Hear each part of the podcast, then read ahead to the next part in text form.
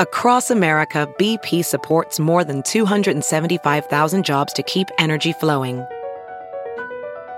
Jobs like updating turbines at one of our Indiana wind farms and producing more oil and gas with fewer operational emissions in the Gulf of Mexico.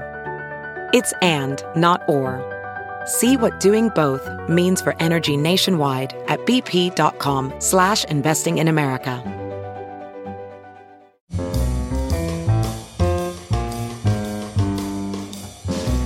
This is Merriam-Webster's Word of the Day podcast for May 27th. Brought to you by Merriam-Webster's Unabridged Dictionary Online, America's largest dictionary, now continuously updated.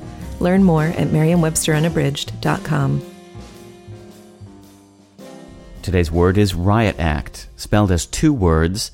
Riot act is a noun that means a vigorous reprimand or warning, used in the phrase, read the riot act. There's the word used in a sentence from The Nation by Paul Hockenos.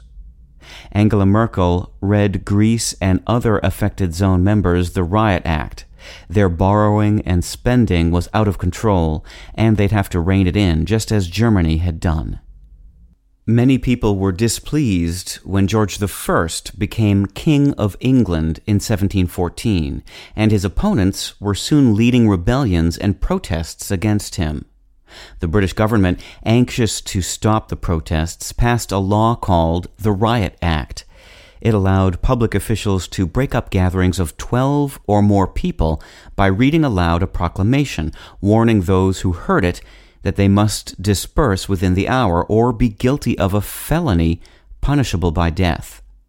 By 1819, the term Riot Act was also being used more generally for any stern warning or reprimand although the law long ago fell into disuse and was finally repealed in 1973, the term that it generated lives on today.